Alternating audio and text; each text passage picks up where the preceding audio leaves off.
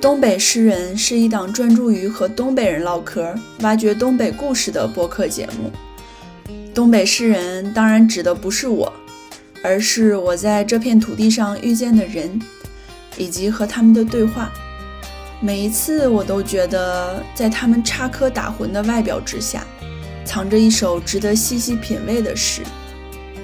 你可以在小宇宙、Apple Podcast、QQ 音乐收听本节目。大家好，欢迎收听《东北诗人》的第一期节目，我是黛西。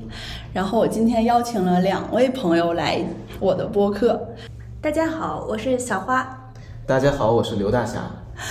我这两位朋友呢是，呃，前段时间我的马学研究会的视频看了那期视频，然后呃联系到的我，然后我们一起参加了一期节目。后来发现他俩呢对录播课也很感兴趣，于是就邀请过来。而且呢，我们三个有一个共同的身份吧，我们都是从外地回到了沈阳。对，嗯，我是去年底，二零二三年十一月份左右回到了沈阳。不对，二零二二年十二月份左右回到了沈阳，然后正好一年多。主要原因还是因为一个男的，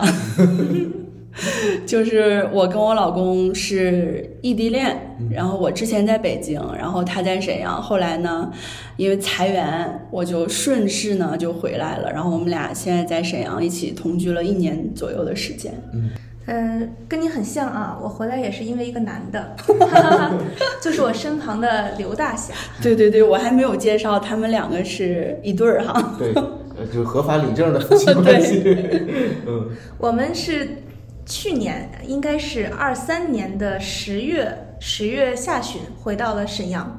那用这个“回”字，我感觉也很好玩的是，因为我们从来没有在沈阳待过。嗯，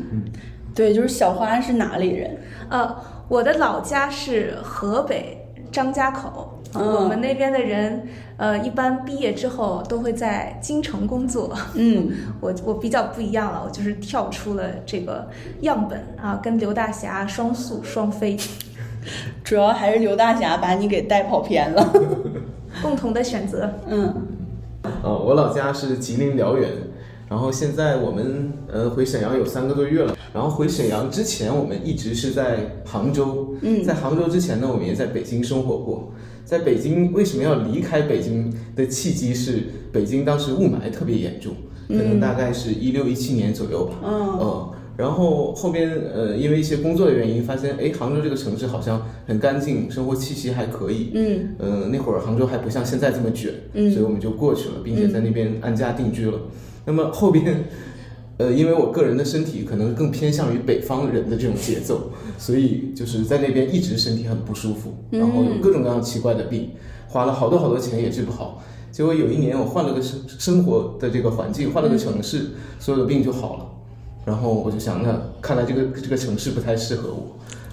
所以就是我们现在是属于两个东北人加上一个河北人的组合。对，然后今天主要想聊的话题就是，呃我们都回到了沈阳，嗯就是为什么回到了沈阳，以及回到沈阳之后的生活的状态以及变化吧，嗯嗯，我最直观的一个感受就是回沈阳之后吃得好，睡得好，这边的吃的确实没有话说，方方面面都很好，物美价廉吧，可以这么形容。吃的方面，我觉得就是主打一个一吃一个不吱声， 就是尤其是这个杭州都俗称是美食荒漠嘛，嗯从那边回来这个强烈的对比，让我们觉得沈阳的生活幸福感很强。对，然后回来就火速买了房。没错，呃、对，就是在杭州的房子卖了吗？卖掉了 卖掉了啊！那那在沈阳很容易就买了。 是的，对，就是沈阳这个性价比真的不是说说而已，而是你如果在一线城市或者是杭州那样的城市待过之后，你回来吃的每一顿饭，你都会很震惊的地没方。错。今天中午我就吃了很好吃的面条，而且它只要十一块钱， 我对黛西推荐。呃对对对，哎，真的，我我们还没说，今天其实我们是在沈阳的本地一个独立书店——呐喊书店，嗯然后下午参加了一个东北的作家金特，嗯然后他的冷水坑，他的新书发布会在这儿，我们参加完活动，然后在这个呐喊书店录的这一期节目，对，嗯、这个价格在杭州基本上无法想象。嗯、早餐差不多是早餐的价格，嗯但是在杭州可能吃一碗片儿片儿川啊片儿川， 就是一个咸菜肉丝的面条吧，呃，就基本上。嗯，没有什么可以跟这边比的，这边还有肉，还有那么多的 那么大碗的分量，嗯，就是感动常在。我们之前在杭州也吃过很多还不错的饭店，那、因为这个对于杭州美食荒漠的这个话题，肯定很多人存在疑义嘛，就是说肯定不是啊，杭州也有好吃的，没错，这个我承认，我们也吃过什么。魏庄呀，西湖国宾馆，包括杭州那些黑珍珠，因为我俩特爱吃， 可能别的地方不太擅长，但是对于吃绝对是呃非常钟情的，所以我们会跑遍大街小巷啊、苍蝇馆子啊那些都去。嗯那甚至会去到很多乡村，对，嗯嗯，因为我之前在杭州的工作有一部分就是给乡村呀，就是农业局做一 些哦宣传片的工作嘛，所以我就知道很多村子里很好吃的东西，什么红烧肉呀，就是会去到边边角角，就本地人都不一定能找到的地方去吃。嗯确实有很不错的，但是获得这些美味食材的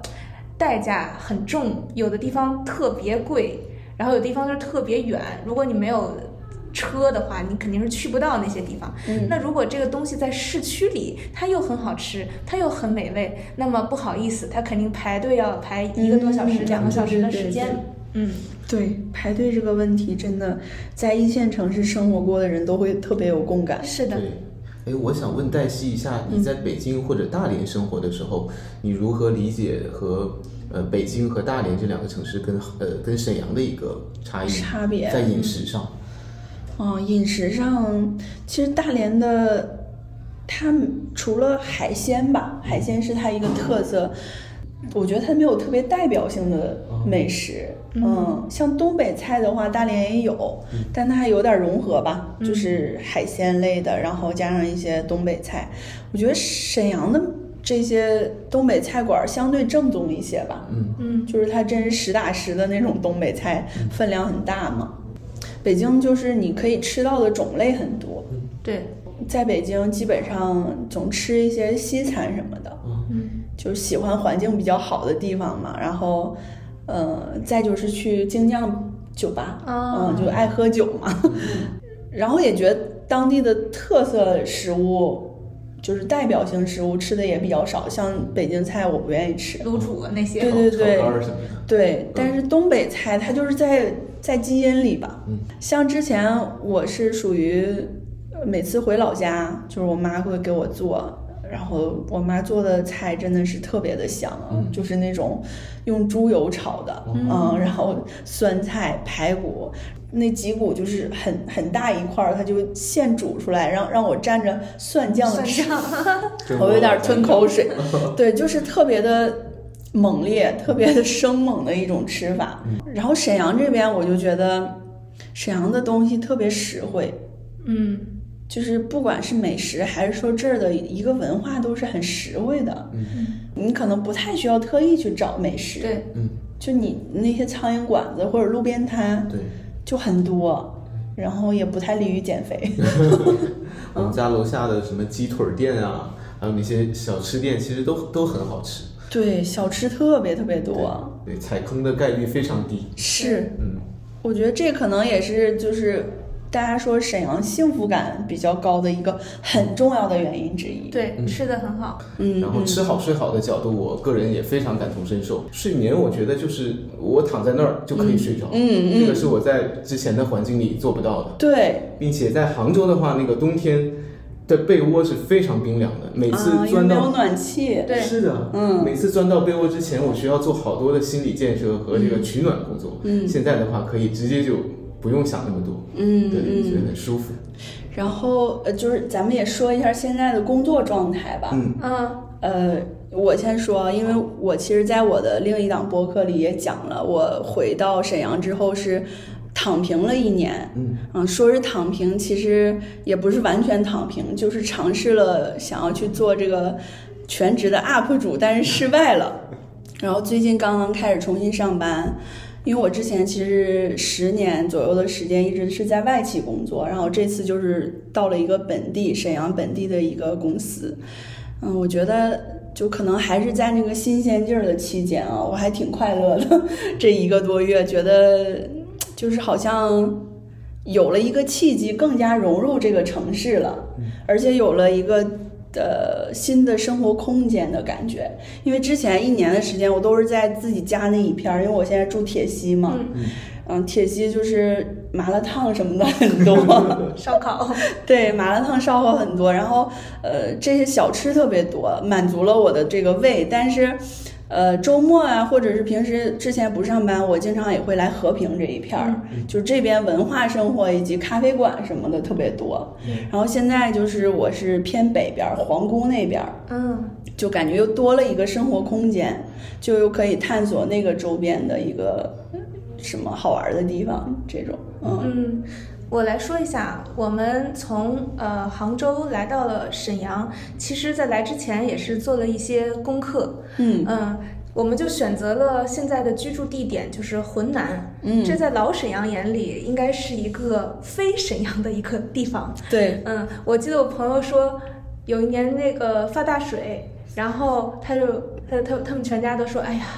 这个浑南啊，就是泄洪区。然后现在可能在他们的印象里，浑南也是泄洪区，但是我们就是觉得这个是一个新区，它的整个设施啊、呃包括它的服务，就是政府职能部门的服务，还有整个的环境、呃、自然、教育等等方面都非常吸引我们俩，所以我们就是没有考虑其他区，来的时候就直接奔这儿来了。嗯呃，还有一个原因就是我选择浑南是觉得，哎，这个地方是有一些工作机会的，嗯、嗯因为这边有很多什么东软呀这些软件园啊、但是很呃搞笑的是，我来了以后，呃，我之前的呃朋友同事给我介绍了远程的工作，是啊 base 在上海的，嗯所以我就干了两个月的远程工作啊，现在就是啊又处在了呃失业的状态，但是我一点儿都不焦虑，嗯，因为我回沈阳之前就是除了上班这个打算之外，我还是想自己创业的，啊嗯，，这个我有一个创业的一个小计划，什么方面呢？嗯，是新教育方面的，嗯，就是传统教育可能就是让孩子就是听老师去讲，它是一个嗯被动接受的过程。嗯那么新教育是激发、引导孩子自己去学习。这个我是在我杭州呃离职之前，我就已经开始悄悄探索了，因为我知道肯定有一天要离开嘛。嗯嗯、看看有没有一个什么技能或者一个专业或者一个方向是我去的其他城市还可以继续去做的。嗯所以我考察了这个新教育，嗯、嗯这个也是我们在二零二一年，呃，在思考去哪个城市的时候做的一个功课，嗯、对。然后我了解到小花之前是做版权这一方嗯、方对，在面北的，京做过版权，嗯，她的职业经历也非常丰富。 然后我我会觉得哈，你们两个人就在选择的时候是很理性的，就很多方面都有考虑。呃，我的职业经历也是，可能跟小花一样，也是比较波折或者说丰富吧。嗯刚毕业的时候，我们两个都在北京，然后我那会儿是在一个国企工作，嗯作为这个供应链管理。嗯这边呢，这个工作因为国企嘛，其实很像公务员的这个领域，就是同事之间的关系其实亲密度还是很高的，人与人的这关系很近，嗯嗯但是可能有一种让你一眼看到头的一个感觉。嗯那时候也是年轻，然后不知道未来呃想要何去何从，也不知道这个行业或者是这个公司我能走到一个什么样的位置。嗯然后尤其是在这种国企里边，很多事情你是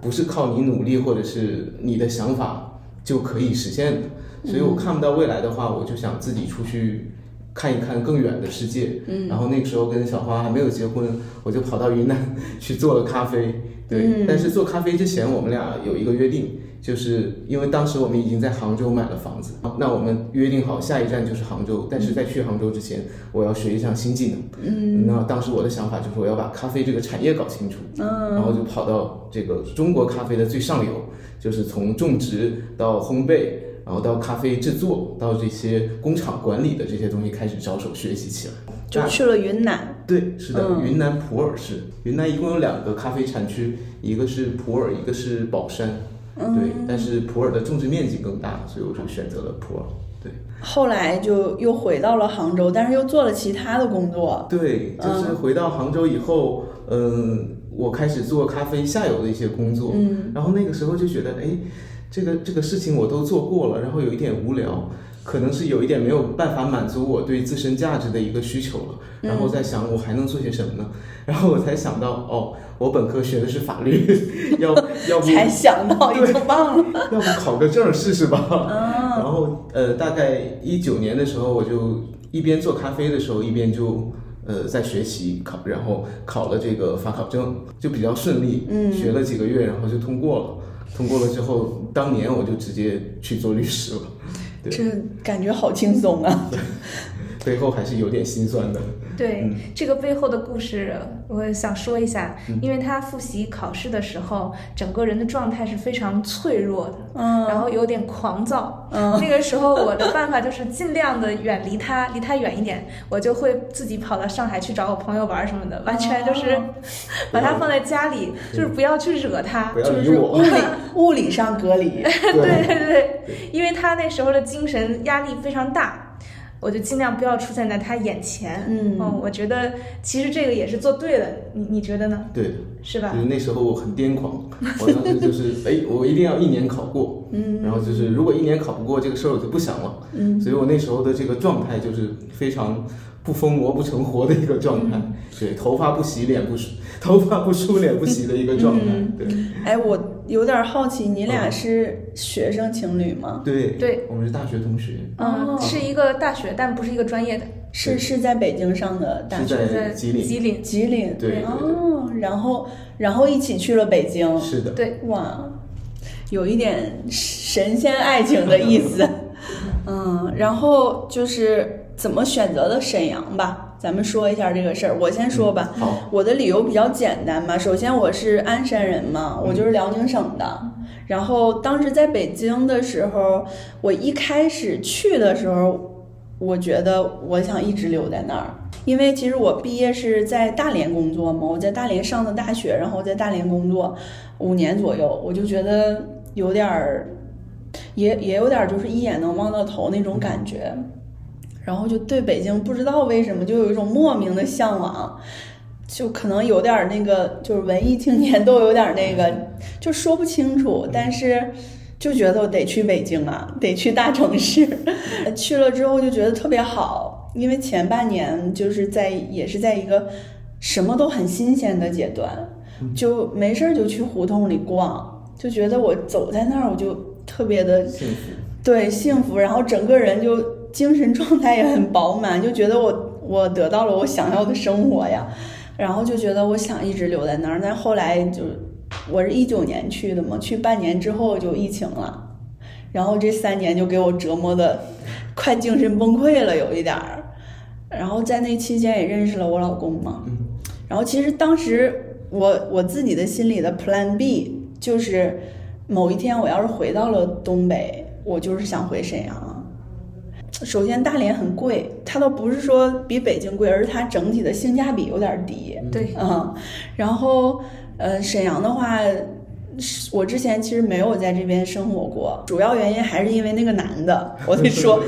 我当时想要不然我去南方，要不然我就回沈阳。嗯，就这两个选项。去南方是为了说，可能进一步的去探索自己想做的事儿，然后回沈阳就是想在这儿定居。嗯，首先就是它性价比很高，其次离我家很近嘛，然后它也是个大小也是个省会，交通也比较发达，当时就这个原因就回来了。嗯，我们其实是二零二一年的时候就萌生了离开杭州的想法，因为我们嗯差不多是我是一六年，你是一六年去的，一五年嗯一一呃17年一七年，啊，对，嗯，然后我可能是晚一了八，年，对，我是一八年去的。其实，在杭州满打满算也待了五年的时间，呃，但是他的这个皮肤就一直受那边的天气影响，就是起湿疹，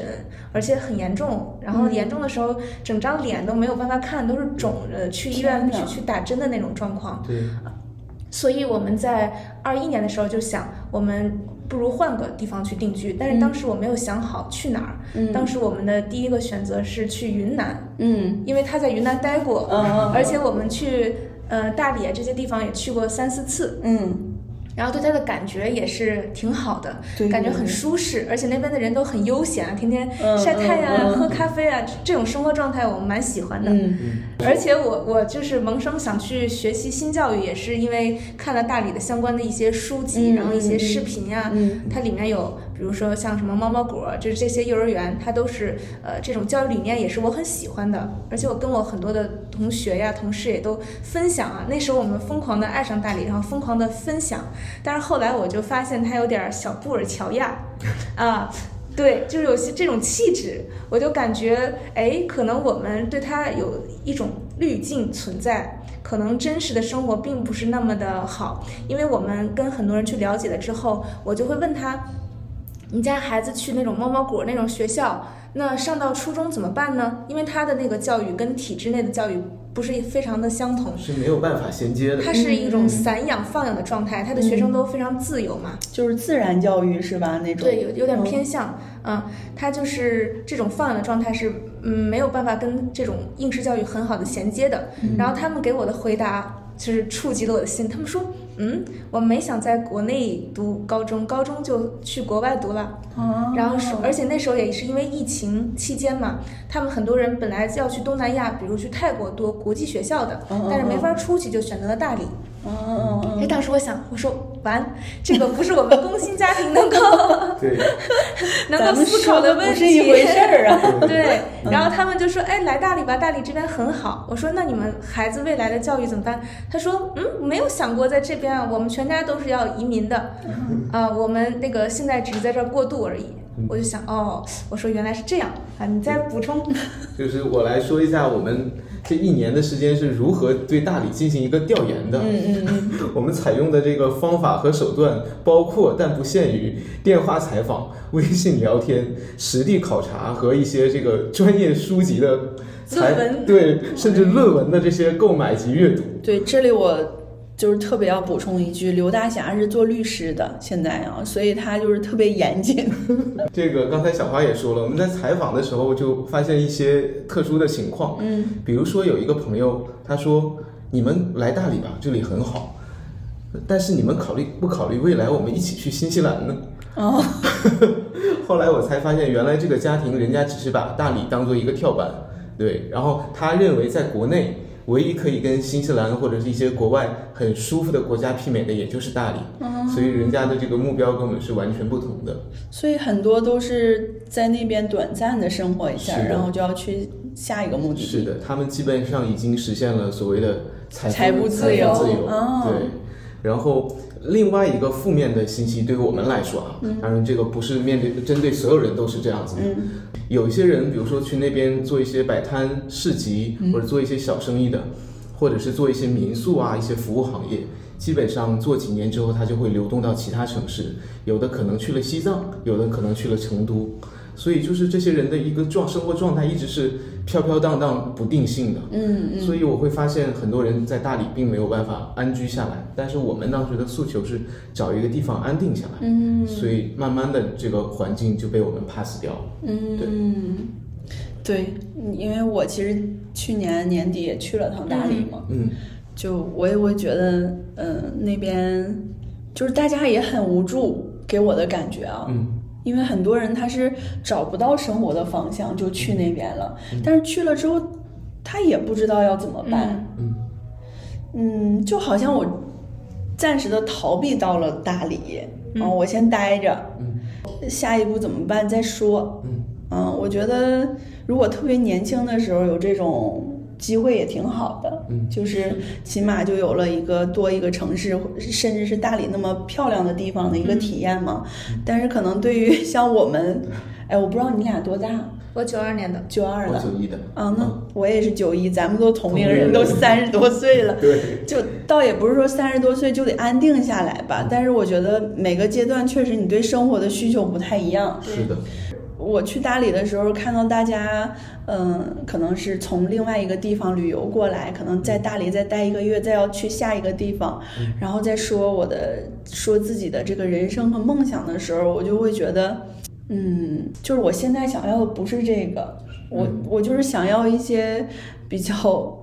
呃简单的幸福，嗯，就是可能我对这个地方很熟悉，然后周边我可能慢慢也跟周边建立联系，嗯嗯，然后这样的话我就日常生活很方便，嗯是的，然后我有时间也好，我有这个朋友也好，就是固定的圈子，嗯去做我喜欢的事儿，是这种的，嗯嗯，所以当时我也会觉得，嗯，这儿就是偶尔来一下还行，是对定下来有点儿不太行，嗯，我是这样理解大理的。嗯，在我们在大城市或者是生活在这种一线城市时间很久的人，可能过上了一种很单向度的生活，就是每天两点一线的往返在这个工作和这个我们自己租的这个小房子中间。那我们在这种摧残的过程中，我们特别向往另一个极端。对对那么对，大理可能会是一个这样的极端。嗯嗯嗯，我觉得大理它给我们提供了一个非常开放式的一个环境。那在这里，我可以得到一个暂时的一个休息和思考一下我下一步应该如何做。嗯至少它把我从过去的环境中解放了出来。嗯，但是它不是一个永远的答案。说大理模式之后，你就获得了一个很安定的一个保障。嗯嗯，反倒是到这里边，你更应该去想，如果没有一线大城市脱离了那个环境，那么我如何确保在一个新的环境，或者是在一个更小的环境里，我能够生存？嗯，我觉得这是大理的启示。那就是你们当时做筛选的时候还考虑什么其他因素？嗯呃，我们当时除了大理 pass 掉之后，嗯我当时还考虑了一个城市，就是昆明。啊，嗯，因为昆明的气候，呃，它的这个海拔没有大理那么高，嗯然后气候这个比较宜人，嗯，还有就是阳光非常充足。嗯我当时从这个杭州离开，还有一个很重要的原因，我从小在东北长大，对于这个冬天的阳光的需求是非常非常旺盛的。嗯嗯小时候不觉得这个事情很珍惜，但是到了南方以后，它没有的时候，你会觉得这个东西特别宝贵。嗯，感觉这期南方人要跳出来了，你 们老以南方举反例子。对，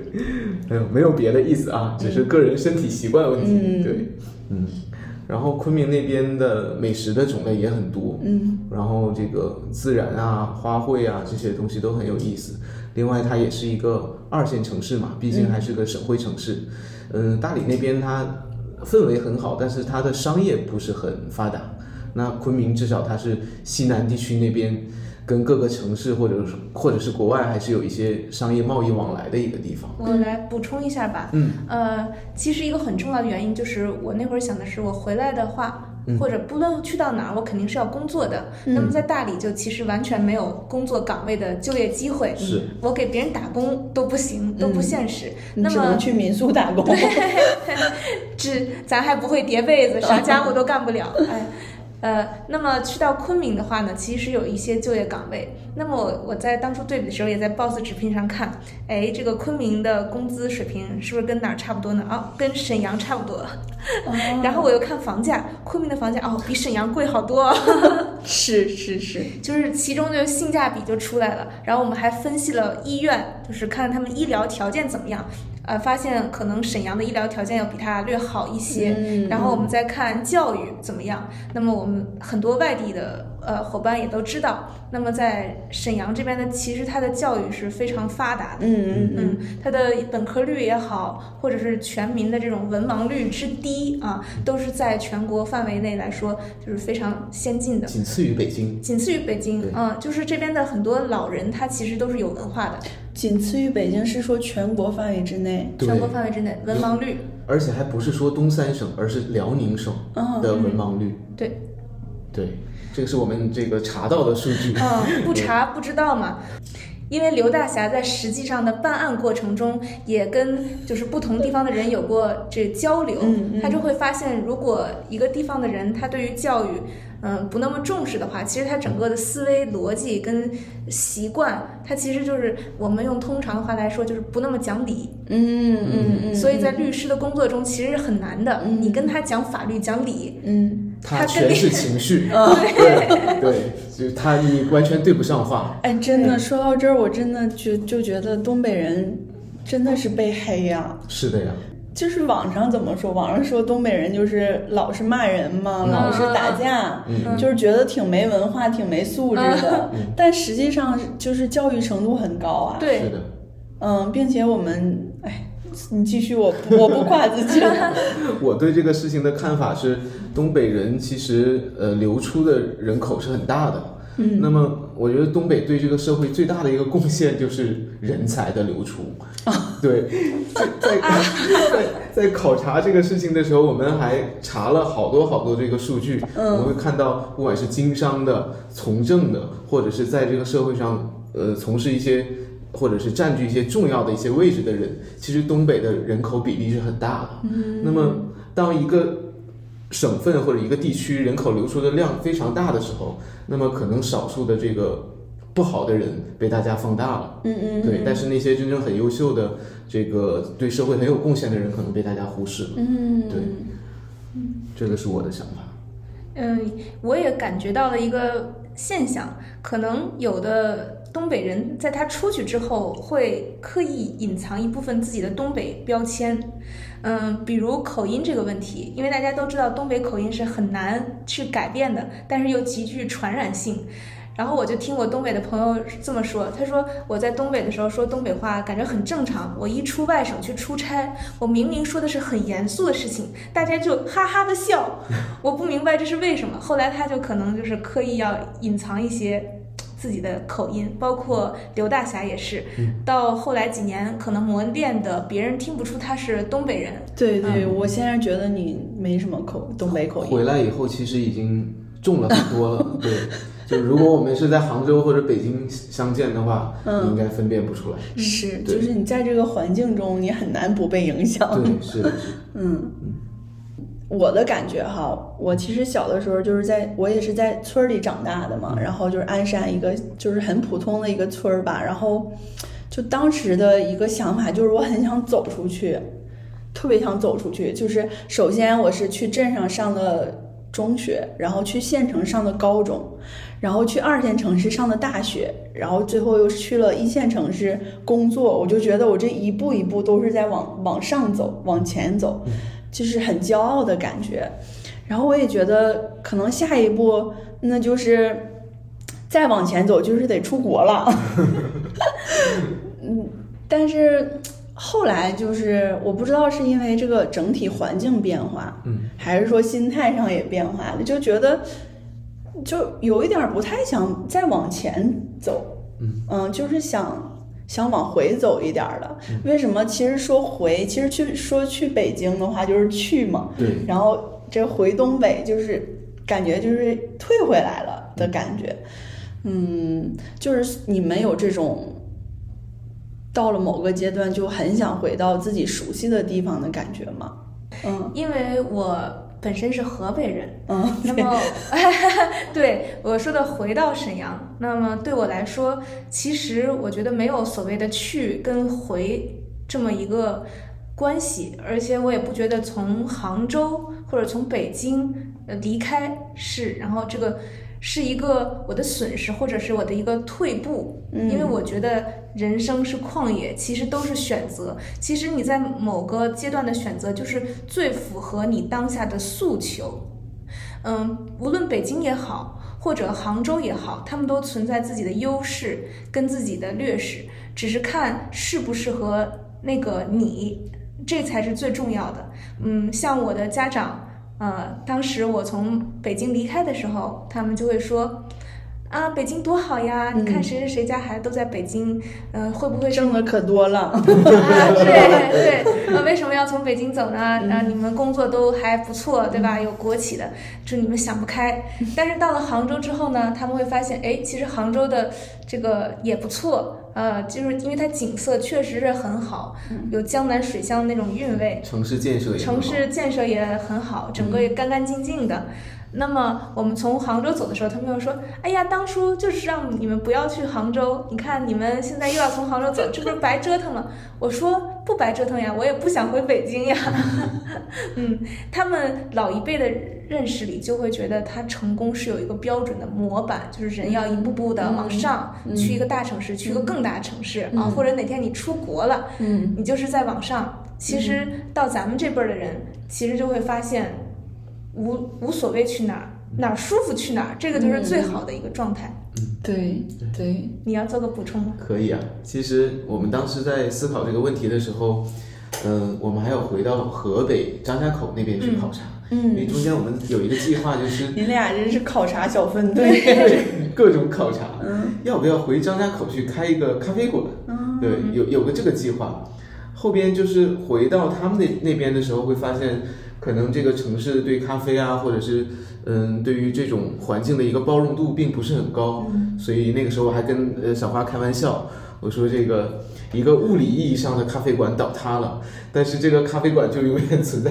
我心里了。对我人在哪儿，这个我给别人做一杯咖啡，可能这个咖啡馆就在刘那大儿。侠咖啡馆就在那儿了，对。嗯，然后说回到你刚才说的一个问题，我们退回到沈阳这边来，会有退的感觉吗？我觉得，如果硬说是退的话，也是以退为进吧。嗯，就是每个人的人生阶段有不同的选择。嗯，比如说在最年轻的时候，可能我的需求是看世界，嗯从一个我生活的一个环境里，那那个环境是从小我就很熟知的。嗯那当我对一个环境感觉到厌倦了，或者我觉得它满足不了我的时候，我一定要去外面看看。我甚至还会有一个观念是，自己的出生地其实是有一些先天上的局限和残缺的。人一定是要到不同的环境里边，接受不同环境的这个文化和哪怕是饮食，只要是这个让自己感觉到差异性的，然后来丰富自己的这个人格也好，或者是自己的人生也好，那可能所谓的我会更完整。嗯所以，当这个积累人生积累或者是拓宽自己的过程达到一个峰值的时候，然后我现在想要回归到另外一种生活状态的时候，我觉得这只是一种选择，不是一种退步，这是我的看法。嗯，那那就顺着聊一下吧。你觉得就是自己在不同城市的时候，嗯你是不太一样的人吗？嗯，在不同城市的时候，会确实会有不同的感觉。比如我在杭州跟北京的时候，我更多的时候会觉得自己是一个打工人，因为周边的人他都是以工作为主的，就算是在做做自我介绍的时候，也首先说，哎，我是，比如说我是策划人，嗯啊，我是干品牌的，我是干什么什么的，它都会有一个职业性。那么在这种场合里，你享受闲暇，或者是你这个人生性就是比较喜欢玩儿啊，享受生活呀，这种就会被看作是不那么正义的行为。嗯嗯，比如有一个人在北京或者在呃杭州，他休息了一段时间，比如工作很累，休息的时间，他肯定会比在沈阳这样焦虑。因为今天我也听了呃刚才的那个呃作家的一个见面会，嗯然后对金克，他提到了，可能在广东和。在广东，他这种人看起来，别人会觉得不他太是正常不太正常，是神经病 嗯，因为他天天想着搞文艺的这种事情。情，而别人都在想着搞钱。嗯嗯嗯，所以这就是不同的状态。我不能说别人是这种状态是不对的，我觉得他们也是对的，只是可能我的这种性格来讲，我更注重生活跟工作的一个平衡。我肯定是需要工作的，但是我也不希望我的周六日被那么强烈的去占据，而且就为了多给获得一点钱，嗯，因为在杭州有一个前辈就说，你们现在就是年轻，就应该奋斗，就应该那个不要死死盯着这点钱，就应该奋斗，好好奋斗，你未来才怎么怎么样。我当时的心里的潜台词是说，不好意思，这个大饼我吃不下，我就是现在噎着了。对我工作完，我就是要休息，我不会连着干七天班儿的。我说，如果那样的话，我需要七天空余的时间去缓和我的这个精神损耗。嗯我觉得当我在不同城市的时候，可能完全是不一样的人。比如我从小的时候是一个特别紧张，然后又非常不放松的人，然后我的这部分人格是在云南普洱的时候帮我补足并且修复了。因我觉得为什么呢？因为普洱是一个动植物和饮食特别丰富的一个环境。嗯就比如说我在东北的时候，大家可能对于某个东西是否好吃，大家有一个标准的一套理念，但是在云南或者说在普洱，你有 N 种嗯标准，那么你的标准，我就可以说你也对，我也对，没有一个一成不变的东西是绝对的正确的。嗯，所以我觉得在那个城市的时候，我学习会了开放的心态。另外还有一个原因是那边的老外很多，嗯，然后多民族，呃，很多不同的这个国家的人都有，嗯嗯对，比如说傣族，呃，还有反正各种各样的民族啊，然后新加坡人，呃，马来西亚人、新西兰人、美国人，然后还有犹太人，嗯，这些人我觉得，嗯，丰富了我的这个人格吧，嗯然后呃，然后让我整个人松弛了很多。嗯，然后在杭州的时候，我觉得成长最多的就是对于商业的理解，嗯，利于计算的能力。我为什么叫刘大侠？因为我从小的时候仗义疏财，比如说你喜欢一个我的书，拿去，哦，嗯就就是就好像对自己的东西完全没有一个概念，说这个东西是要用来交换，或者是对谁就喜欢很大方，对。所以叫 大侠。呃，就是所以别人管我叫大侠， 对哦对，我我觉得这样的行为可能或者这样的一个人格可能不太适合呃做律师，所以这一部分人格反倒是到了杭州之后被这个城市的这个精打细算给就的这种思维习惯激发出来了哦嗯对，给激发出来了，并且我适应的还挺快的，对，然后就很快就学会了那一 套，所以我觉得绝对是不一样的人。嗯但我觉得现在的一个状态是非常好的，就是我学会了不同的这个人格或者是呃思维习惯之后，我可以随意切换。嗯，对我想松弛的时候可以松弛一点，我想要紧张的时候可以紧张，嗯，然后我想要跟这个人很大方的时候我就大方，嗯，我想要跟他计算利益的时候，那么就就就是就来吧就来吧，对，嗯，嗯，我觉得这个还挺有意思的，就是你说的这个让我想到，其实就是你的维度变多了，对是吧？没你的错这个触角变多了，是的，确实就是东北的话，它整体上还是比较统一化的。嗯嗯，但它不是说不好，而是统一化的，大家都很热情，嗯，然后说话很幽默，然后整个很享受生活。嗯但你如果只在东北待过呢，就就你可能只看到这一种生活方式，会有一点遗憾，嗯，而且你就会没有办法切身的体会到它的好。是的，嗯，对就是等你就是比如说像我们像我在北京的时候吧，我其实就会很骄傲的说我是一个东北人。哦，嗯，因为他们会觉得，哎，你说话这个口音挺有意思，嗯你看我都被你带跑偏了。就是以前因为在这的时候，大家都是这样的，就你没觉得自己有什么特别，反而是我去北京之后，这周边可能都是就是河南、河北的、嗯北京的很多，大家就会觉得，哎，你这东北姑娘挺有意思的啊！你们那边儿那么爱搓澡吗？我说是啊，你一定要来体验一下，就是体验一次你就忘不了了，你就你就想体验第二次。嗯，对，反正就是会觉得，哎，好像我离开了这个地方，我就更加接受了我是东北人的这个身份。哦嗯，然后像我那会儿就是回到沈阳，我还写了一篇文章，嗯就是今年过完年我就不回北京了，嗯就讲了一下这个，然后就也说了说，呃，当我离开了这片土地，我才觉得我有了家乡的概念，嗯就是这种感觉。嗯，就是在外地的时候会觉得，嗯，就是东北特别好。嗯然后你体验了这种好之后呢，你再回来，你就会很珍惜这种好。嗯不是说可能我一直如果一直待在这儿的话，我就不会体验到它有多好。嗯，我觉得你说到这个话题，我要对我自己展展开一些这个深刻的批判了。嗯对，因为我从小别人对我的评价，除了刚才说的刘大侠以外，就是我特别不像一个东北人。嗯嗯，其实我啊，对你我你不是特别像东北人，对从这个看起来的话，嗯嗯，比如说我小时候就是，当然会有一些东北口音，但是我小时候就不是说东北话，味道就不是很重。嗯。另外一个就是我很不喜欢跟别人产生更多连接，或者是做一些热闹的事情。嗯嗯对人不是说实话，不是非常的这个亲、亲近感很强。嗯这个能力都是后边我在其他城市才开始培养起来的。对，所以这个绝对嗯，是哦因为你在东北根本显不着你，哎，你这个观点非常有意 思。这边儿人就那样的太多了。对，嗯然后我总我感觉我自己好像跟这个环境总有一种抽离感，嗯，然后我特别想出来，嗯，我特别想知道外面是不是有一个地方跟我的这个所谓的个性，嗯，是很像的，嗯，对，所以所以我在很小的时候，我跟你一样就很渴望去到外面的世界，嗯嗯对。但是什么时候我开始有跟你同样的感觉，觉得东北人是个骄傲呢？大概是在二一年的时候，我们那时候疯狂的想从南方回来的那个阶段。嗯然后在回来之前，我还在我的老家生活了大概半年左右。嗯那段时间，我觉得特别有趣的是，我每天会围绕着我从小生活的那个城市跑步，每天大概呃每周大概跑个三五次的一万一万米左右。嗯在这个过程中，我发现过去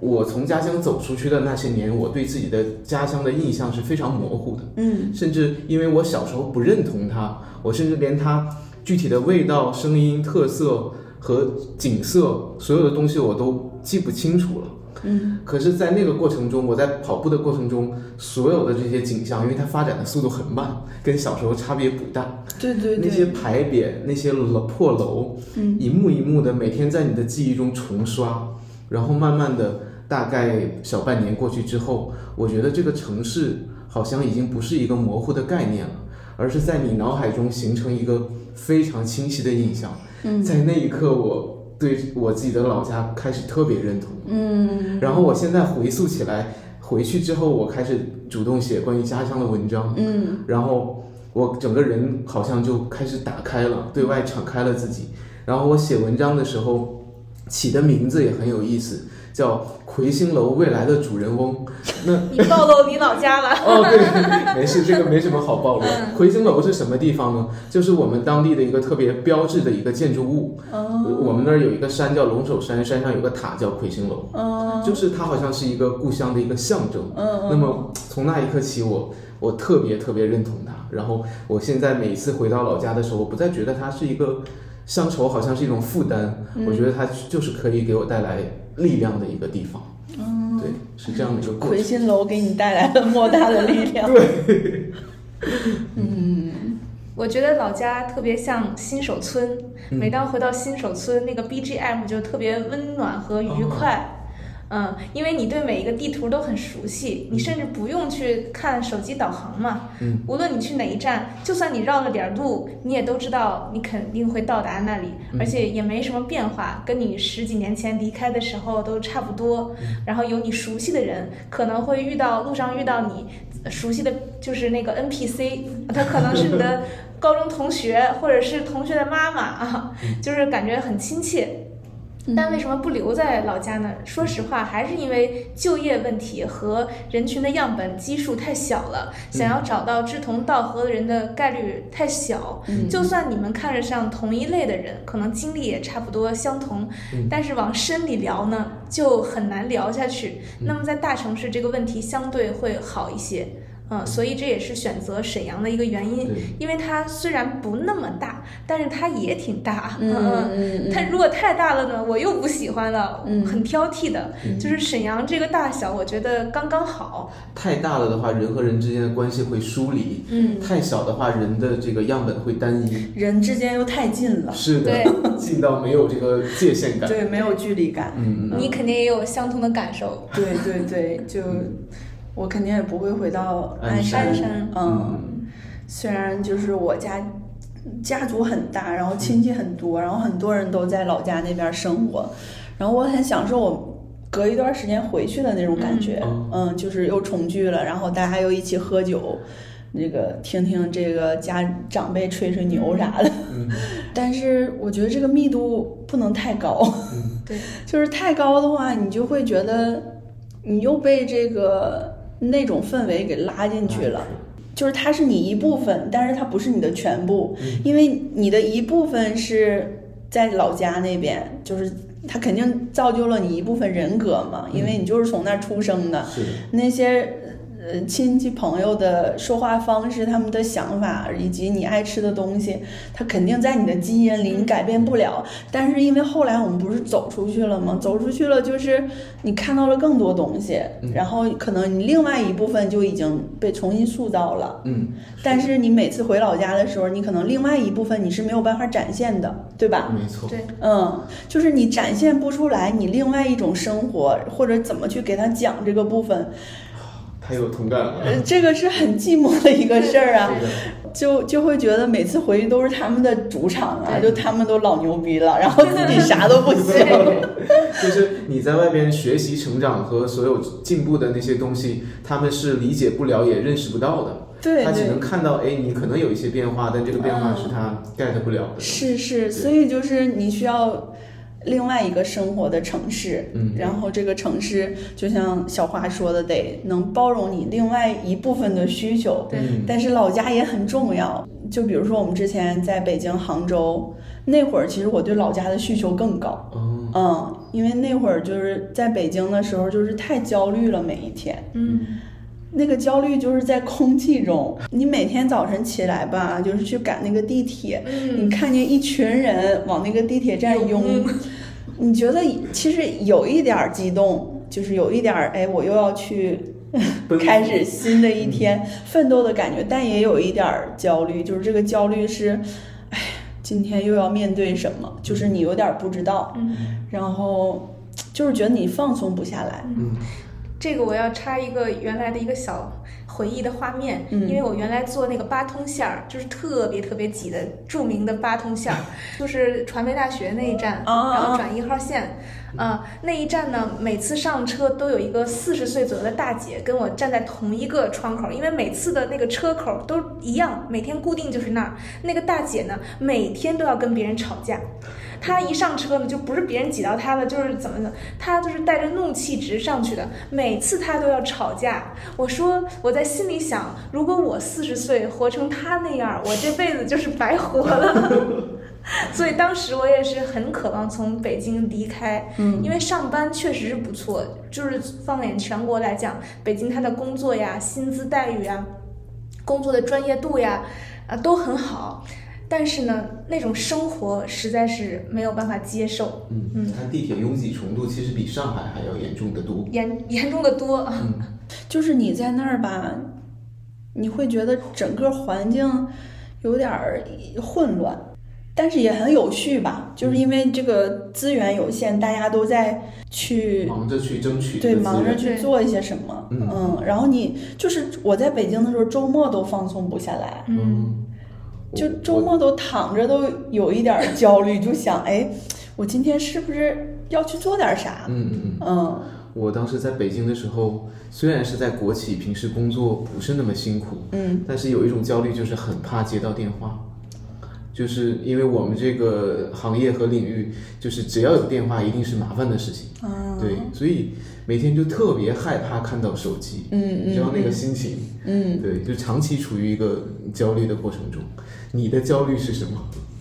我其实我有点说不清，嗯这就是最难搞的事情， 明白？就是你没有，可能你没有什么具体的事情焦虑，但是你放松不下来。嗯所以说，就是首先是城市真的会影响你的状态吧，嗯其次就是。我觉得我现在就即使我重新工作了吧，嗯我也很放松，就是因为我我可能是闲了一年，嗯嗯，我觉得人在特别疲惫、特别焦虑的时候，真的停下来还是挺有用的。嗯，是因的为就我在北京那三年吧，赶上三年疫情，嗯我那个支付宝看的我整个人都要崩溃 了。嗯，本来这个城市它可能相对节奏就快，加上各种外界的这种刺激，嗯就导致说我后来就整个人的状态就放松不下来。嗯，其实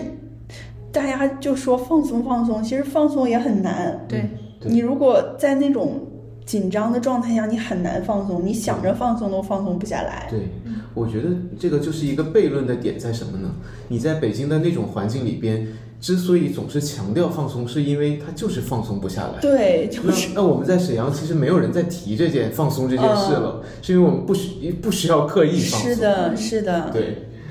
那我们就是最后也聊一聊这个，就是小花提到的这个东北热的问题吧。嗯最近这个哈尔滨就莫名其妙的火了嘛。嗯就你们对这个事儿有什么看法？嗯，这个问题我觉得呃，我我我那天跟刘大侠在说，我说不会我们走到哪儿，这个就火到哪儿吧？因为我们在去杭州买房之前，嗯，买完房他就被通知说要开亚运会了，哦，然后我们卖掉房子的时间是亚运会结束的那几天。哇，你对们是锦鲤啊呀、呃，因为当时也是没有确定，就是一个概念。那会儿卖炒房的人也说开亚运会什么的，嗯，然后当时就买了。后来确实是开了亚运会。那么来沈阳这两天就发现东北很火热，因为我觉得这也很好理解，因为现在在其他的这种城市。它的那种松弛程度，我觉得都没有东北高，因为东北的吃喝玩乐它是一应俱全的，甚至说不是这边远，然后这边落后便宜，它是又便宜又好， 所以我觉得吸引别人来是非常有道理的，嗯。然后另外一个问题就是，呃，这个东北有什么精神值得大家去去挖掘？然后这个问题呢，我想交给刘大侠来。我嗯我先说一下我怎么看看待这个东北热的问题。嗯其实东北热跟我我我想问的这个时代精神的问题，其实是可以连接上的。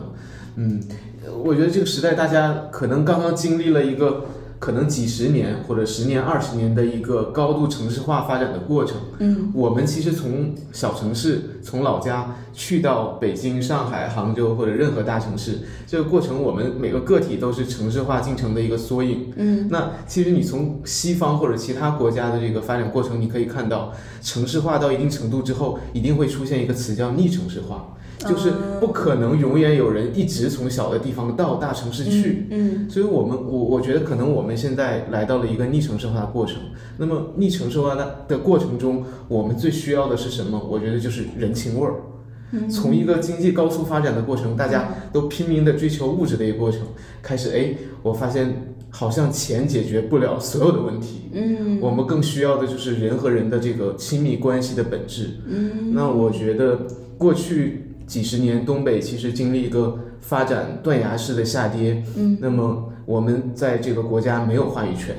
然后在外边好像一直都是否定我们的声音，嗯总是提乡村，呃，总是提这个东北振兴，但一直振兴不起来。那我觉得像现在这个时代。东北可能真正的这个，前一段时间我们也讨论东北文艺复兴的事情，嗯嗯那我觉得，与其说是文艺复兴，不如说是这个人情味儿，我们又开始在主动的去寻找了。那这个人情味儿不光我们需要，全国的人民都需要。嗯尤其像刚才我们讨论说，疫情这几年，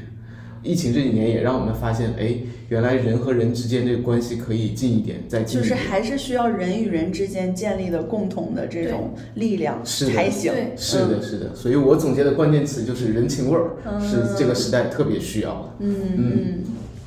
这个看法我还挺觉得挺戳中我的，觉得我没有没有往这方面想过。嗯，其实我我会觉得这个事儿挺莫名其妙的，说实话，就忽然热这个事儿，嗯，我觉得这个肯定是有某某一种引领和导向的，没错，因为其实东北好，它吃喝玩的很好，它一直都是这样。对， 但是为什么又在这个时间点莫名其妙的就这么火？我觉得有一点儿，就它肯定是有某一种我们不知道的原原因 因。呃，当然，我就是很同意，其实东北是有一点儿被低估的，就比如说沈阳吧，咱就说沈阳吧，它不像其他很多城市是被大家经常讨论的，嗯是的，是吧？很少被提及。对，就甚至说像大连啊，都是经常被讨论的嘛，对因为它是旅游城市，它是滨海城市，嗯然后它也有很多代号，什么小上海、小巴黎，我不知道哈，就是类似于这种，但是沈阳好像它就是一直在那儿，但是没有什么人去提特特别的提起它，嗯，可能也是因为它没有什么符号，嗯，就除了说这个。就是共和国长长子子这一种 的啊，不容易被定义。他就是一直都是这样，然后而且他为什么有人情味儿，或者是说让你觉得这个物价都很合理，也是因为它发展的慢，嗯，就它一直那样，就是还挺好的。这个对于，呃，可能对于某一个阶段的人，就比如说你刚毕业的学生不太好，嗯，嗯，对，因为你是想寻求快速发展、成长的这种，你你还是要去一线城市。对但是对于我们这种，我们想找一个地方就是定下来，嗯我觉得是特别好的一个选择。是的，就就真的很想很想让更多人去了解这个事儿吧，嗯就是觉得哎，沈阳其实是个挺适合生活的地方。没错，我我也是这几年才理解到，原来发展速度慢，它也是另外一个优势。对，一切都像过去的样子，然后你可以不用那么焦虑，可以不用那么着急的，嗯，稳稳当当的过自己想要的生活。对对对对，只是这个优势过去被我们这个很很想野、很想在外边探寻世界的这个心态给忽视了。嗯嗯，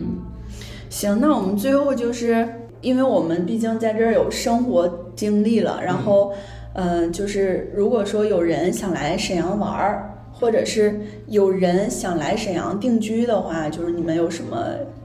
小建议或者小 tips？嗯嗯嗯，就是传统的什么鸡架呀、汗蒸，我就不说了，嗯因为那些大家都知道。我想说点不一样的吧。嗯，那么就是沈阳这边确实有很多嗯很艺术的地方，很文艺的地方。嗯嗯，比如咖啡馆呀，还有像今天我们所在的呐喊这种独立书店，嗯大家是可以来逛一逛的，就是体验一下它的这种文艺氛围。不要说我们只有什么精神小伙、精神小妹儿啊、嗯什么那种，搓澡大啊姨，对，其实这种有有格调的生活也是蛮好的，嗯而且还有一个推荐就是呃东北的喜剧，嗯、就像脱口秀啊、剧场这种，也是我们回来新发现的。大家都知道东北人很幽默，嗯那么敢在东北去做这种喜剧的人，你可想而知他的这个幽默境界就更高了。嗯嗯，所以这个是一个挺独特的点。我其实我觉得大家大可以直接过来。嗯至于说具体哪些点，我觉得东北是一个，尤其沈阳，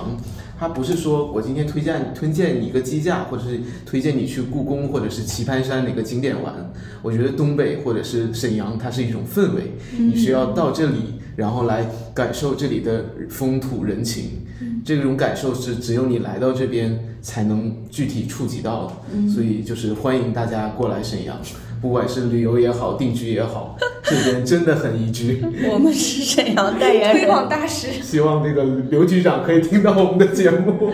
对，我觉得刘大侠这个主打一个来体验这儿的文化是人情味儿，对吧？对对对对对确实这边有代表性的景点什么的，确实也没有。嗯，嗯，就像小花说的，这儿确实有很多这个，比如说有历史底蕴或者有文化的这。这一些地方啊，嗯比如其实沈阳的这呃，首先咖啡馆确实还挺多的啊，就比如说南市场那一片儿，嗯嗯，就很推荐大家，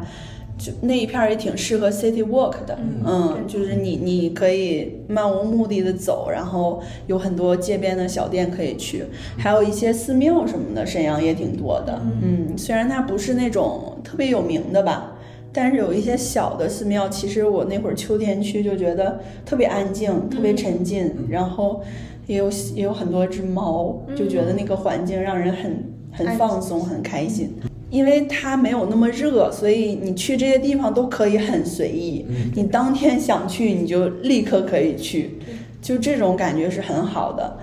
然后，如果说你想来定居的话，我其实有个特别实在的 提议哈，就一定要考虑好这个就业的问 题，因为沈阳的工作真的很不好找啊。然后这个可能回头我我也会找我朋友再聊一期，在沈阳找工作是一种怎样怎样的体验 哈。因为如果说你是从比如说一线城市，就最好是像大侠他现在呢，他是属于他的这个律所还是在杭州，是的然后他可以在这边就是呃接这些业务，然后工作什么，我觉得这样就很好。对，不受地域限制嘛。对，嗯这边就业机会真的暂时不太多。嗯当然，我也希望说能能慢慢发展起来吧。但是暂时的话，如果你你就是不差钱，你来躺平也行。对，但是如果还是得生活的话，还是要考虑一下，最好是能从你之前的一线城市带回来一个工作哈，不管你是远程还是怎么一个方式嗯对。没有啥要补充的我再了。补充一点吧，就是沈阳浑河边的公园特别好，啊，对对，就是沈阳公园也很沈阳公多。园尤其的多，而且呃喜欢运动的朋友们，沈阳的公园里边很多足球场。还有各种运动场所可是免费的，这在大城市一小时可能要上百甚至几百块钱。对对对，对就是沈阳那个长白岛森林公园儿，嗯嗯嗯就那一片儿，是对是你说的那个地儿。是的，是的，对对对，它是有一个公园儿的群，群不是一个两个，对对对，你就可以逛一天，甚至对我再补充一点吧，越说越多。因为我我未来还想打算创业做自然教育、新教育这块儿。嗯，如果有志同道合的伙伴们在沈阳的话，然后我们可以联系起来。嗯嗯嗯就是如果没有就业机会，就自己创造就业嗯机会。对对对，这个也是一个就是很适合的方向，因为嗯首先沈阳的生活成本低，所以就是你创业的成本也会比较低。嗯，就很多咖啡厅我都打听了，甚至就是房租也就两千多一个月嗯，其实是可以很佛系的开店的。如果你有一定积累的话，嗯，就是我感觉我们就是已经要成沈阳的托儿了。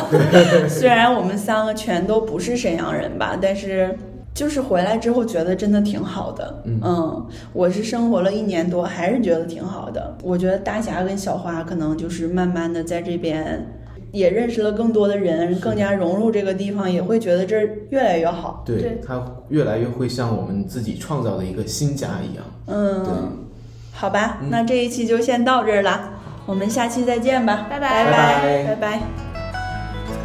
almost heaven. West Virginia, Blue Ridge Mountain, Shenandoah River. Life is old there, older than the trees, younger than the mountains, growing like a breeze. Country roads, take me home.